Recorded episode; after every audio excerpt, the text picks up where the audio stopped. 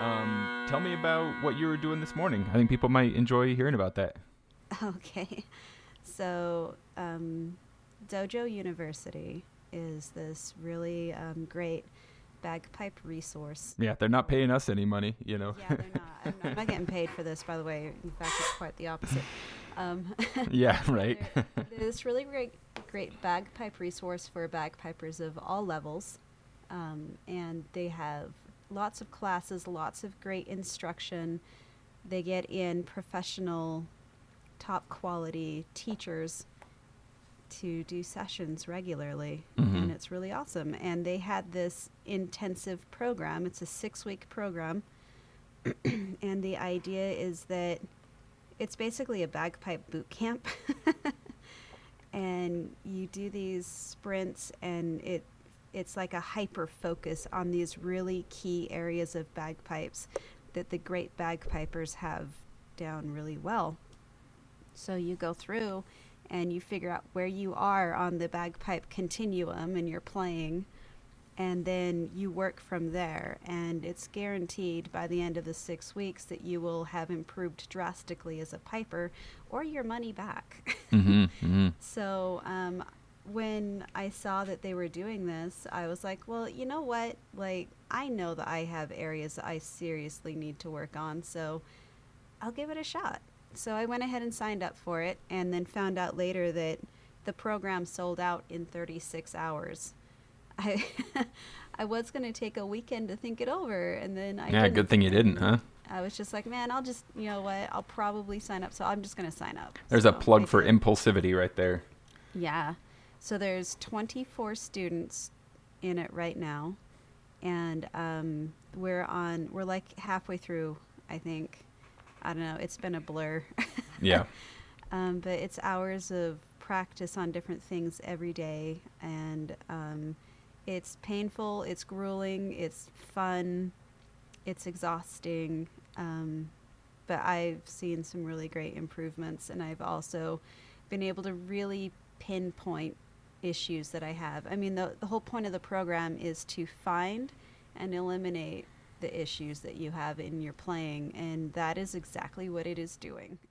That's awesome. I, Yeah. I I've bought a few like course packages from the dojo, and mm-hmm. haven't finished any of them yet. But it, it is really great great material. And actually, I guess after I said that, I realized that it's actually not true. We could we we do kind of get money from dojo because we have an the band has an affiliate link so that anybody who does buy stuff like buy courses from them or sign up for a membership, uh, we get I can't remember how much it was. Like I think it's like a thirty percent kickback on membership. Oh, Um, well, they don't. Well, I, I don't think that I have on there that I'm associated with Garden Valley. Yeah, I think. Well, don't. I, I that wasn't intended for me to make you feel guilty or anything, Vera. I think. I think it's just that we have an affiliate link, so anybody who accesses the dojo via our link, it puts a cookie in their browser, and so then anything they buy, um, then gets kicked, gets uh, sort of categorized as being via Garden Valley. So Well, you guys aren't getting a kickback for me. Sorry. cons, darn it. But if anybody does decide they want to do dojo stuff, be sure to check with myself or Scott, um, and we can get you that link. Um, And I highly recommend it. Really, um, you know, even if you've been a piper for a long time, um, it's easy to fall into a rut. And I think that you know, getting an outside perspective on your playing is a good idea. It can be really challenging. Like for me, I'm super embarrassed to play in front of anybody that is a good piper and knows what they're doing because I know that I have issues. And so this has been um, a really huge opportunity for me to um, to just not uh, well to kind of get over that. And I'm also taking lessons uh, from another piper. It's been a long time since I've taken lessons from anybody, and oh boy, yeah, it's it's a thing. It's super embarrassing because I mess up all the time. Yeah, it can be a confidence it's booster though, right? To go through that and be like, well, now I cleaned that up, so now I feel more confident about how I'm playing my paradiddles or well, that's a drumming thing, of course, but you know what I mean. yeah it because yeah so i'll be playing something and i play it really well and then i'll go to play it at my lesson and i screw it up completely Mm, of course. and i feel like sinking through the floor um, but you know, it's a learning experience, and I need to do that, and and it's it's a way of like exercising the demons out of your playing. Mm, there There's you go. That's a good way to put it. You got to find them demons and sprinkle some holy water on them quick. Literally, like they come out in full force as soon as you're in front of anybody who knows what they're listening. right. Yep. the bagpipe priest is there, so the demons come out. Yep. Anyway, so there you go. Yeah. So what I was doing earlier today, um, I was recording, um, playing a tune to submit to the dojo for them to evaluate and tell me everything I'm doing wrong and tell me what I've improved on and, and give me feedback for what I need to focus on for this next few days before the next sprint is due. Yeah. Awesome. So now, Vera, I do have. I told you ahead of time. I want to hear a very specific story from you. So I want to Yeah. make sure we save time for that. But before we do that, I Uh-huh. want to just ask you some general, some general questions, some getting to know you stuff, bagpipe Okay. related and otherwise. Um, so first of all, probably a very natural place to start. What got you into playing bagpipes? What sparked your interest? Earliest memories of bagpipes, that kind of stuff. Well, so my earliest memory of bagpipes is watching them in the parades, and they were just this overpowering, amazing sound that just really stirred up everybody. I mean, the audience goes nuts when the pipes come walking by, but then they were in Bedknobs and Broomsticks Ah, yes, of course. and and when she starts you know doing that chant and then the bagpipe well so you got all the soldiers and whatnot you know the armor is starting to you know activate. Yeah, some of the coolest practical effects in all film history for sure. seriously So it much fun was, to it was great. And then the bagpipe started and as soon as the bagpipe started it was like oh it's going down. Mm-hmm. like these guys have had it. They don't know what's cut and what they're messing with now because there's bagpipers involved you know? It was just this incredible like just the visuals of just these bagpipes. It was just so impressive to me. And um, later uh, so my parents had a rule um, you had to learn an instrument starting in third grade. So between second and third grade you had to decide what instrument you were going to play. And my parents had that as their idea because they believed that um, playing an instrument, especially as a child, helps you with many aspects of your life. It helps with discipline. It helps with, um, you know, giving you something to focus on and learning a skill and a, and a talent, something that you can be proud of, you know, as a child. It was really important to them. So it was you pick an instrument or you have to learn the piano and that was the threat. and none of us wanted to learn the piano because we had friends that were learning the piano and it looked like a nightmare. yeah. And um, Susan's mom across the street, she taught piano. And so my mom said, You either learn piano or you're taking lessons. And I didn't want to. So, Didn't want to learn piano, so you. It's like, well, I guess I'll do bagpipes. seriously, yes. So I'm in second grade. I am one of the shortest kids in school at the time. I weighed maybe 45 pounds. So, you know, I was about the size of a bagpipe myself. yeah.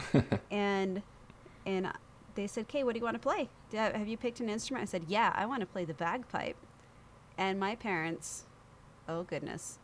Um, so from their perspective, my oldest brother, who was four years older than me, had picked the violin. Now, anybody who has been around a child who is learning a violin Mm, knows that that will give you migraine headaches within Yeah. five minutes. Yep, that's a trial for sure.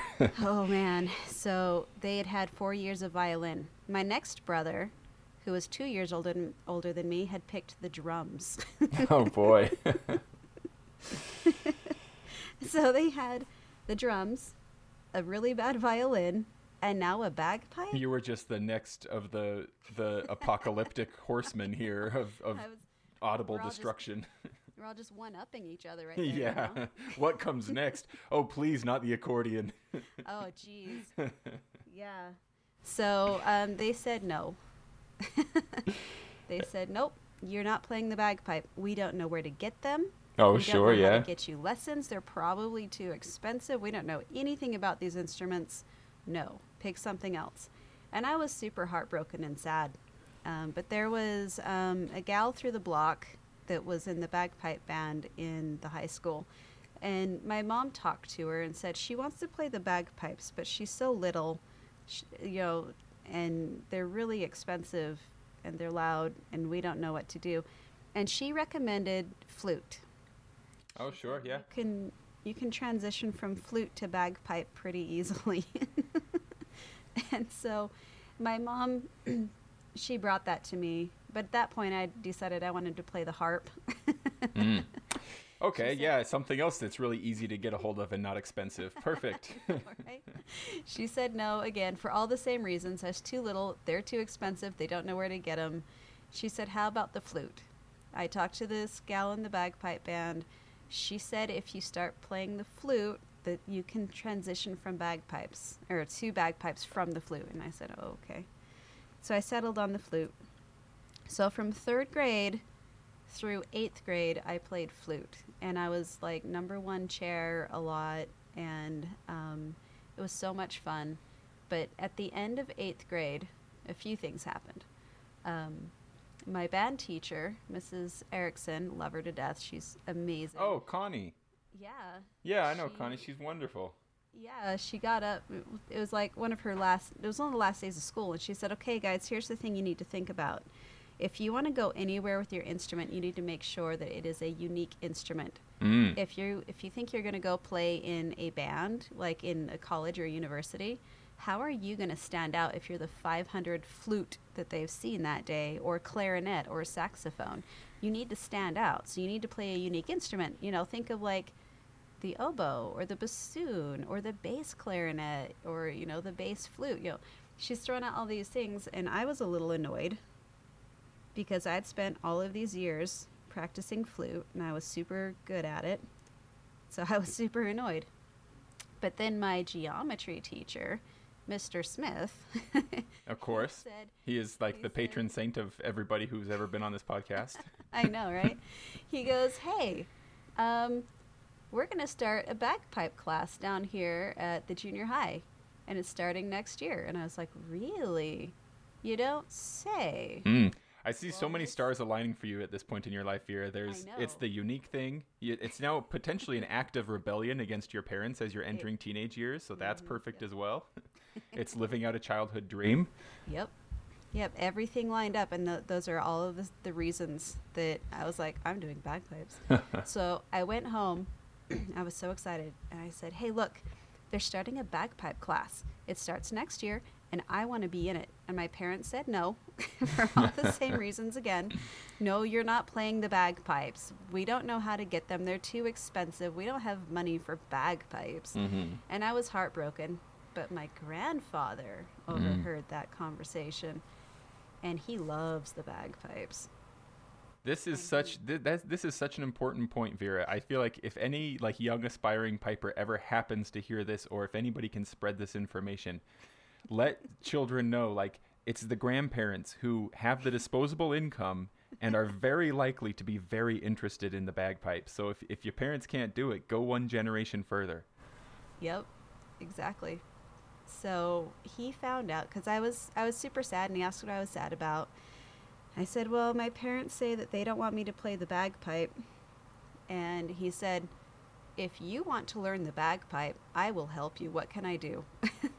and I said, "Well, the bagpipe is really expensive." He said, "I'll make you a deal. If you want to learn the bagpipe, I will buy you your first set of bagpipes. You just pay me back when you can." And I was just so happy. My grandmother, though, was sitting next to him. Mm, yeah. She doesn't like bagpipes. she didn't. She was not on board. She was mm-hmm. so upset with that idea.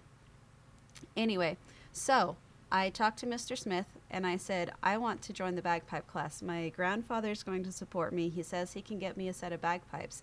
And Don said, You don't need uh, to get bagpipes right away, you actually start on a practice chanter. And he gave me um, Helen Scott's name and number. And he yeah, said, another wonderful Helen person. Scott. Helen and Scott's I awesome. mean, every everybody who's been piping for a while, especially down in the Payson area, everybody is familiar with Helen. Mm-hmm. She is a wonderful lady. Yeah.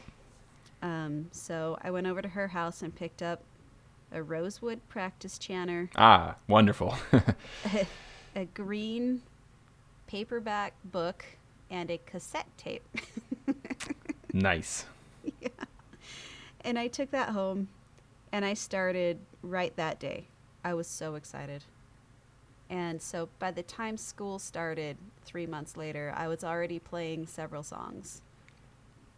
Awesome. And that was great. And Susan was in the band, and um, we had so much fun. Uh, it was just a blast. The class was great. Uh, Miss Erickson, she was real mad. she uh, she actually pulled me out of my French class. Oh, was this had you left left flute entirely in order to come, start playing bagpipes? Yeah, I didn't have room in my, in my schedule. I see, I see, originally yeah. had band in my schedule, but then because of all the classes I was taking, I didn't have room for seminary. That made my parents real mad. Yep, yep, yep. It's not So- non-negotiable. Yeah, I had to drop something, and I wasn't going to drop bagpipes.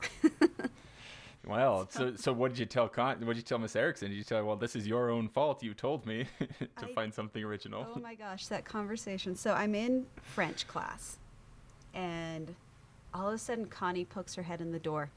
She sees me and she goes, "Can I speak to Vera?"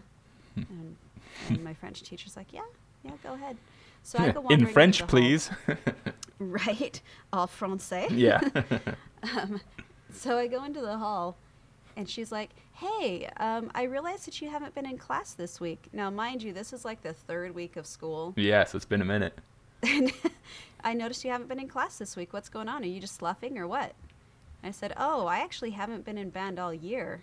She's like, You haven't? I said, No, um, I'm not in band this year. And she's like, Why not? I'm like, Well, remember last year at the end of the year, you said that in order to get somewhere in life playing music, you have to play a unique instrument. Well, they're offering the bagpipe class, and I'm taking bagpipes this year. And She's like, she not was- that unique. she was not happy. Oh, she was not happy. She asked me to change my schedule around so that I could take band. Yeah. I told her I couldn't. I was like, the only class I can drop is seminary, and if I do that, I'm grounded for life. Um, Yeah. my dad will take my cat to the pound. He will take my bird back to the pet shop. Um, I he'll make me lose my job. Like these are all of the threats he gave me if I did not do seminary. I'm like, look, I have no choice. Yep, yep, yep.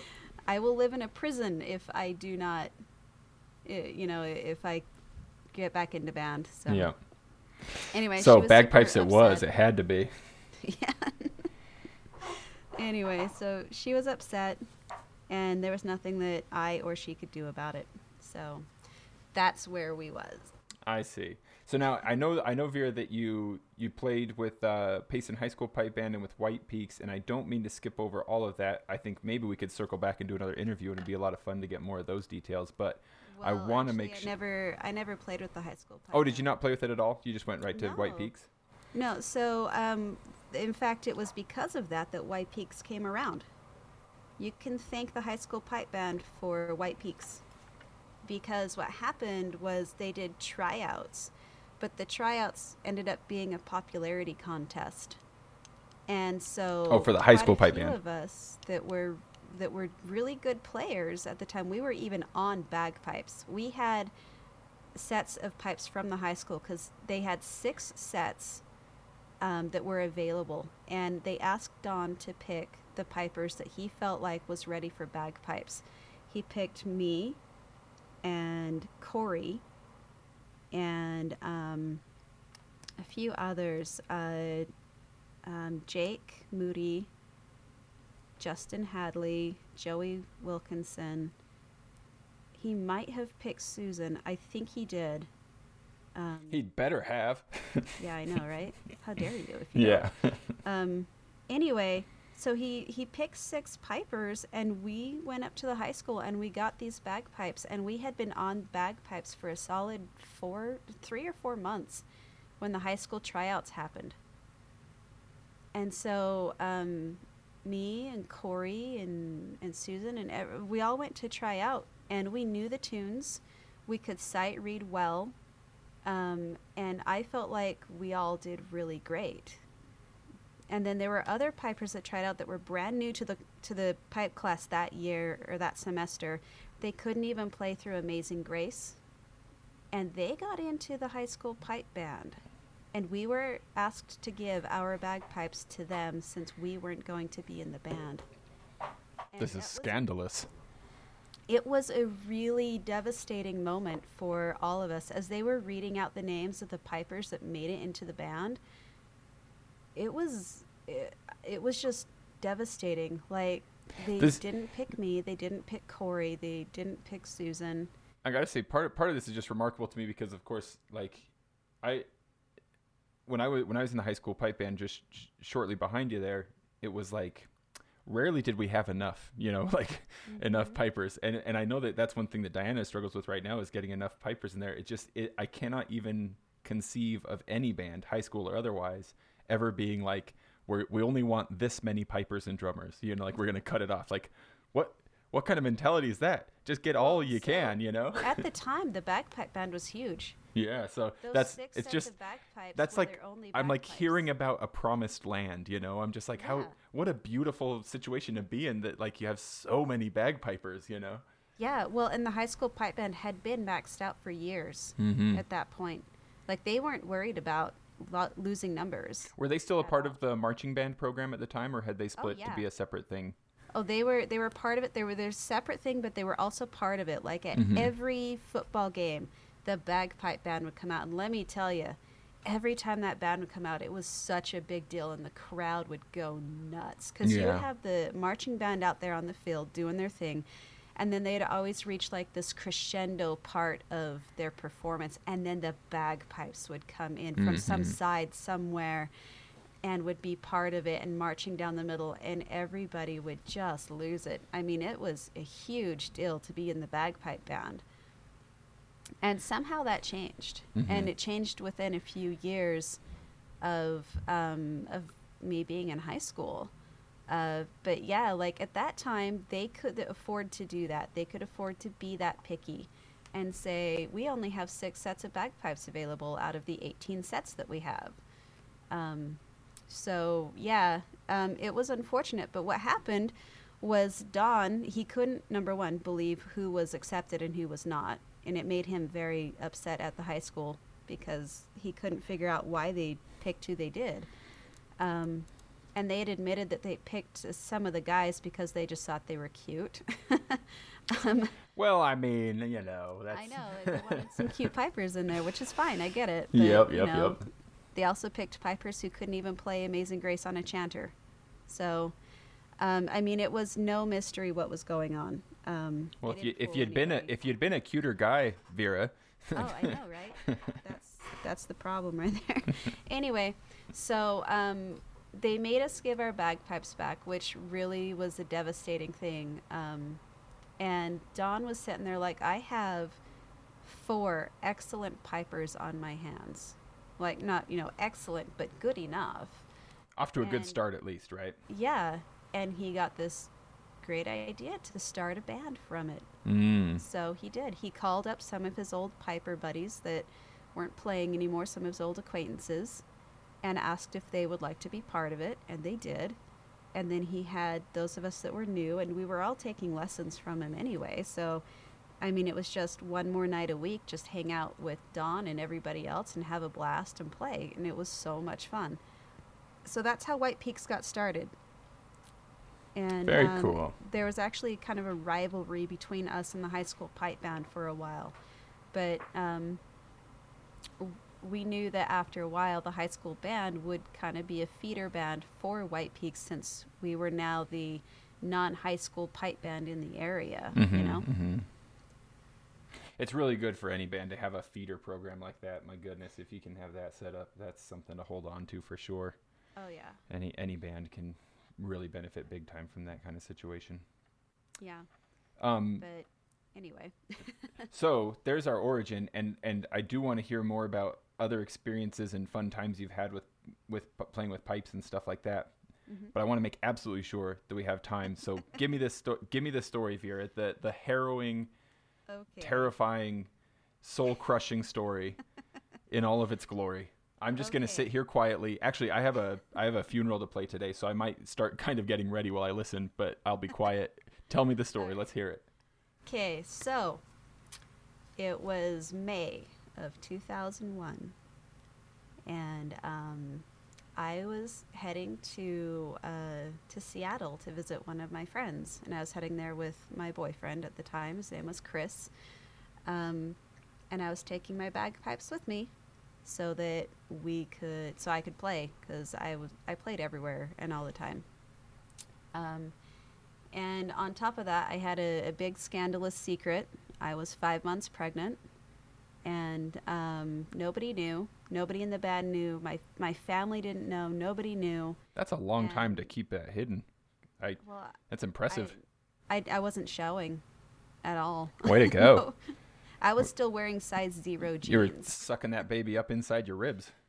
Man, no, I, I carry I carry back. So yeah, I didn't get very big at all. I had to argue with the doctor about how far along I was. But at this point in time, I didn't know uh, that I was pregnant. I thought that I might be, but I wasn't positive because I thought I'd had a miscarriage. Anyway, so I was heading to Seattle with my boyfriend, and uh, we were in his car. Now, I have a rule with driving other people's cars, and this is what I've been saying since high school never let your girlfriend drive your car because she'll wreck it. And I mean, I was saying it as kind of a joke, but I was pretty serious about it at the same time. And Chris was driving a brand new 2001 Hyundai Tiburon. I'm sorry, this was the year 2000, not 2001. So he was driving a 2000 Tiburon. And if anybody is familiar with those, it's a very aerodynamic, rounded car. and it had a sunroof and it had all the accessories and all the features. This thing was decked out. And um, at that time, I had been driving a 1987 Volkswagen Fox. It didn't even have power steering. Um, it was a manual, which I love driving a manual. Those are wonderful vehicles. And the Tiburon was also a manual. And so Yeah, I'm just I'm just googling images of both vehicles right now, setting them side to side, and if there is one major difference, it's definitely aerodynamics. the the Fox was a box on wheels. yep, the Fox is a box for sure, and that yeah. I love that car. It's so ugly, but I love it. And the Tiburon was so nice. like you can just see air slipstreaming around the the front end of the of that of that the Yeah. the Tiburon for sure. yeah. So, um, so we take off early in the morning, and we make it to Boise. And once we were in Boise, uh, he says to me, "Okay, you know, I'm kind of tired of driving. It's your turn." And I said, "No, I'm not driving your car." And he said, "No, it'll be fine. It'll be fine. You can drive my car. You're not going to wreck it." I'm like, "No, my rule is never let your girlfriend drive your car because she'll wreck it." He said, "No, go ahead and drive it. You'll be just fine. It's a manual. You know how to drive a manual." And I'm like, "I drive an '87 Volkswagen with no power steering. this is a 2000 Hyundai Tiburon." Yeah, it's a different game. Yeah, Whole different like, animal. This car is so new, like it's ridiculous, and and you know it's got sports suspension and sports steering and all kinds of bells and whistles that my car can't even dream of. I mean, my car didn't even have a clock in it. so, um, anyway, so he convinces me there in Boise to go ahead and start driving his car. So I reluctantly did. And so we're driving along, and he decides he's going to take a nap. I was like, all right, cool. Well, um, they tend to pave the roads out there the same way that they do in Utah, where if it's a kind of a road that's not as traveled, they'll lay a bunch of gravel on it and they don't really pound it down. So I'm driving along, and I go to um, change the CD in the CD player. And um, when I look back up, I have drifted to the left quite a lot. Do you happen to remember what CD it was? Just so in my mind's eye I can have a soundtrack for what's about to happen. Savatage. Oh, wow, perfect. Perfect. Okay. I I we were, I just finished listening to Dead Winter Dead, and I was putting in Wake of Magellan. So, um, so yeah, I I just had in my mind, I'm like, man, I really want to listen to Wake of Magellan right now. So um, I look up and I had drifted, and at this point we were about 50 miles um, west of Ontario, Oregon. So we had crossed into Oregon um, just by a little bit. And um, we're going along. and uh, I hit gravel. Uh, well, we were on gravel when I noticed that I had drifted to the left. I wasn't quite in the emergency lane, but I was far enough to the left that I wasn't comfortable. And I was going 85 miles an hour. So I turned the wheel just a tiny bit, and I, it didn't respond because I was on gravel. And so I panicked and I really turned the wheel and I overcorrected. And that little car did a 180 on a two lane highway. Um, no problems. Didn't, like, it just whipped right around. And um, we wouldn't have rolled except that I hit a lip of dirt off the side of the road. Hit that lip of dirt and that car flipped. And we rolled three times. Um, and I was sitting there holding the steering wheel. Did, wait, did your boyfriend wake up like mid flip or was he? Oh, yeah, he woke up mid flip. Good heavens. It was super loud.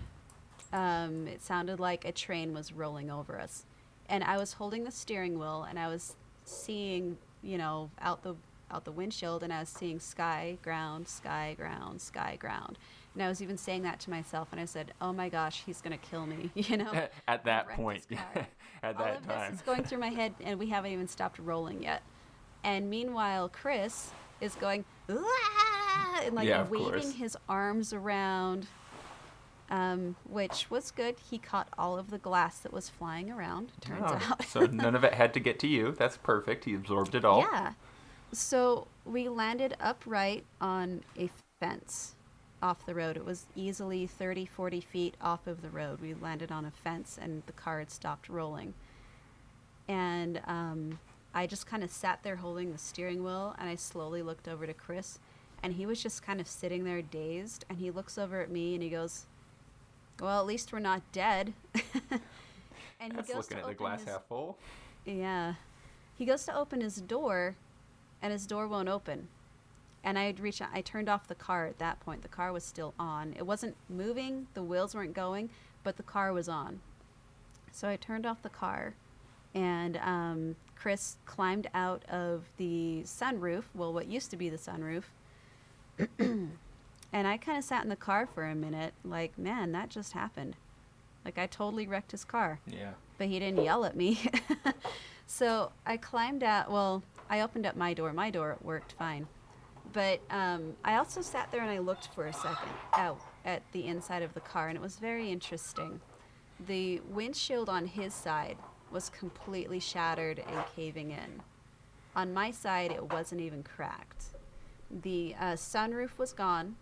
His passenger window was gone. The window directly behind that, this tiny little triangle window, was gone. the entire back windshield was gone. But my window, like my driver's side window, and the little triangle window, ri- window right behind me was still there. The um, j- the uh, side mirror um, on my side was crumpled down. Um, on his side, it was completely gone. Um, we both had tongue rings, and uh, they were sitting in the middle console, and there was a napkin sitting on them, along with some of our jewelry. Um, he had some earrings, and I had some rings, and he had some rings. We had all of our jewelry sitting in this center console. Now, now you'd you'd taken the tongue rings out yourself, right? They hadn't been like. Oh yeah, yeah, we took those out ourselves. Okay, I was like, be- wait, wait, just like the crazy Yeah. rolling of the car, your tongue rings had flown out and they'd landed That- together. That would have been crazy. No, we had taken them out because we stopped when we stopped in Boise. We got something to eat, and so we took our tongue rings out while we were eating, and we had just set them in the middle console, and we hadn't put them back in yet. I see. Yeah, um, because I mean, sometimes if you're eating and you have a tongue ring in, and both of ours were surgical steel, if you bite on those, they can break your teeth. Oh yeah, I'd imagine. So we were both in the habit of taking the tongue ring out while eating so that we weren't in danger of breaking our teeth. anyway, so the napkin was still sitting there and all of our jewelry was still sitting under that. And anybody who's been in a Tiburon, you know it's a really small car. There is less than six inches between you and the passenger when you're the driver. And so that little console between us was really small, but everything was still sitting there. I wasn't wearing shoes. Um, like I had taken my shoes off and they were just sitting down by the seat, kind of almost under it in a way. They were still sitting there. Huh. Um, and then on top of that, looking at Chris, he had glass in his face Mm. and all down his, left arm, especially. His shirt was shredded on the left side. Um, like from his chest over was shredded and he was bleeding and there was glass in his arm and glass in his hand and glass in his other hand and um, i was just like oh my gosh you know uh, he's bleeding but then i looked at myself i had one tiny nick on my right hand and i still have the little scar anybody who wants to see it i can i'll show it to you if, if anybody you know listens to this and wants to see the scar it's about a sixteenth of an inch long, and it's by my knuckle, and that's it. That's all I had. Just and a had tiny little baby bleeding. scar. Yeah, Wow. one tiny scar, and I'd already stopped bleeding. Like it didn't even bleed long enough for like a full drop of blood to happen. um, anyway, so after I turned off the car and Chris had climbed out of the sunroof and he started walking up to the road, um, I got out of the car. And this trucker that was driving eastbound had seen the accident and he was out of his truck and he was hauling over to us as fast as he could. And he could not believe that we were alive. He said that he had seen accidents that were less severe than that and nobody walked away.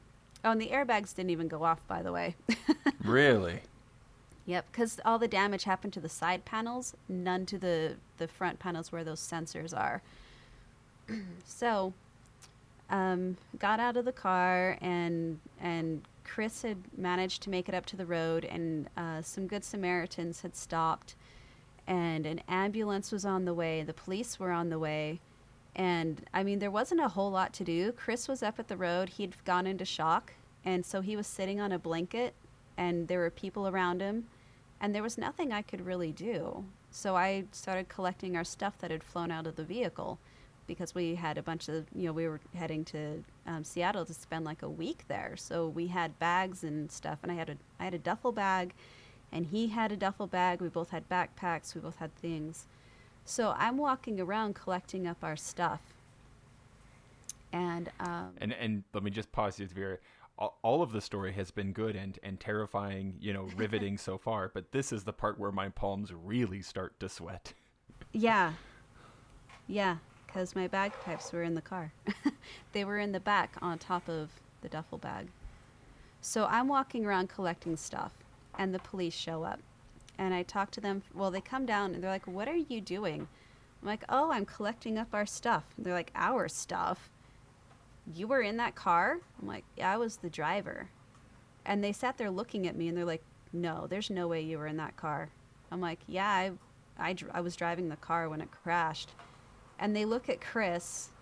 You know, he's up at the road laying down with the ambulance at this point. Yeah, and it, e- even you mentioned it's his left arm that's all ripped up. You'd think he Yeah. would be sitting in the driver's seat. Well, not only that, but you would assume that I would have injuries on my right side. Yeah, for sure. There's six inches between us. And he's torn up. And I have one scratch. And that's all I could show him. I'm like, right there, see?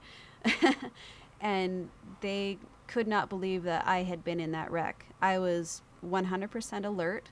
I hadn't gone into shock. I was completely coherent. I was calm.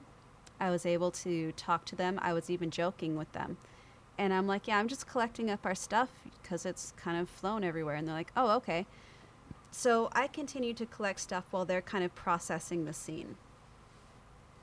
And I'd found our duffel bags, I'd found our backpacks, and I just, I hadn't found those bagpipes yet. And then I looked over and I could see this kind of black, crumpled plastic case. No. Now, those of us who were pipers in the early and mid 90s are familiar with this black case.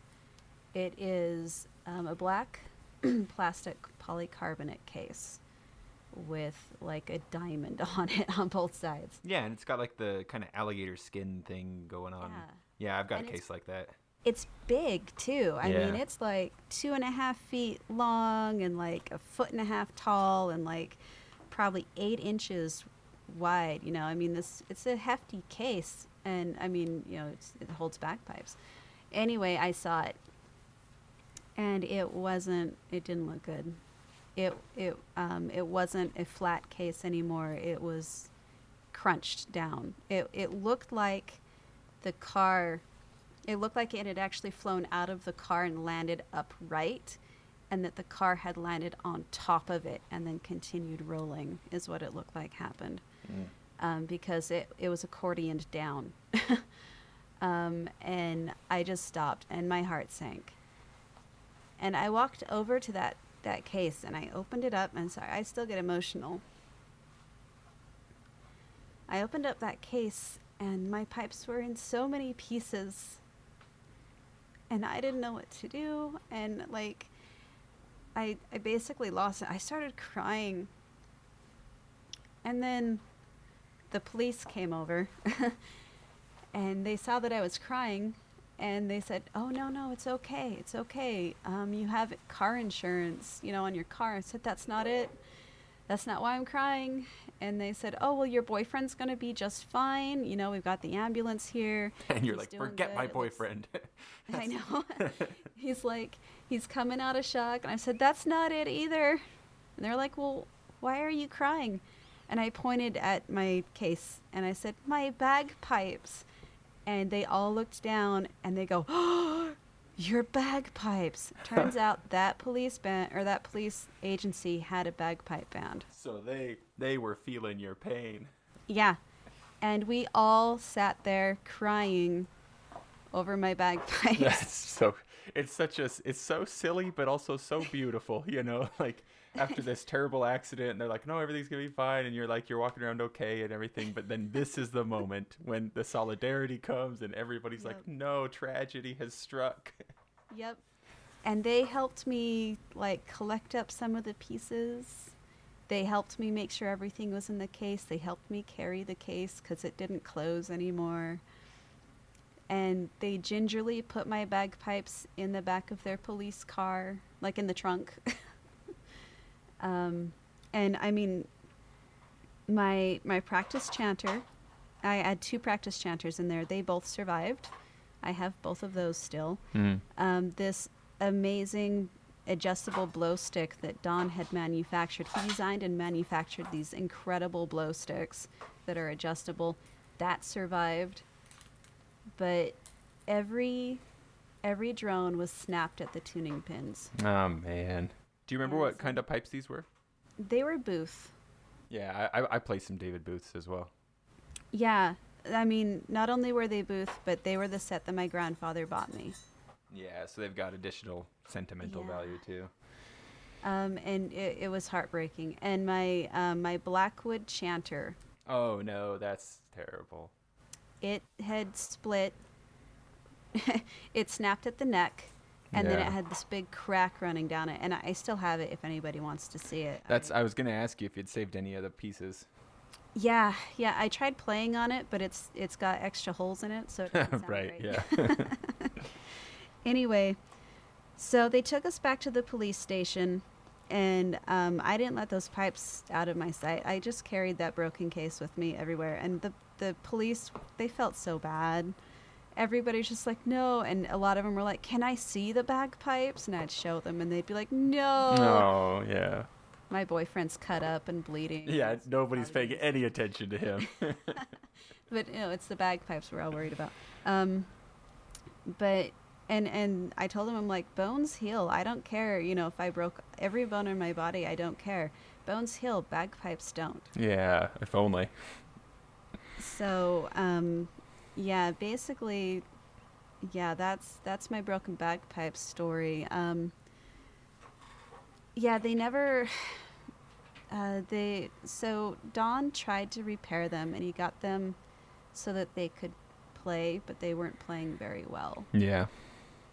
Unfortunately, the pipes don't exist anymore. Mm-hmm. Um, what I have left of them now is my original blow st- my original blow stick, and I have my Blackwood chanter that was broken, and I have my blow stick, the adjustable blow stick that were in the, that was in them at the time. But yeah, everything else gone. Do you uh what what kind of pipes do you play now? I'm on booth. Oh, great. well, if it ain't broke, don't fix. Well, that saying doesn't really work in this case, does it? Uh, Right. More like, even if it's broke, don't fix it. Right? Just get stick with what's in this good. Case, when they're when they're broken that bad, Yeah. Th- they're just beyond saving. And at that point, what I should have done with them was probably just glued them back together and just had them just to have. Oh, sure. Just to have them, maybe put them on display or something. Yeah, just to have my set of pipes. But I mean, all the um, the imitation ivory, all of that was broken up real Mm. bad.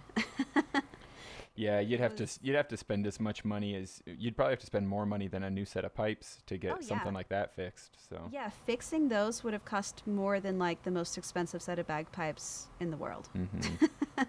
So the value at that point is only sentimental.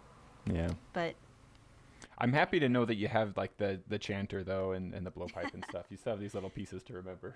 oh yeah, yeah, I'll have to bring them and show you. I used to carry them with me in my pipe case all the time, Yeah. but they're uh, they're sitting up on my dresser right now. Mm. But yep.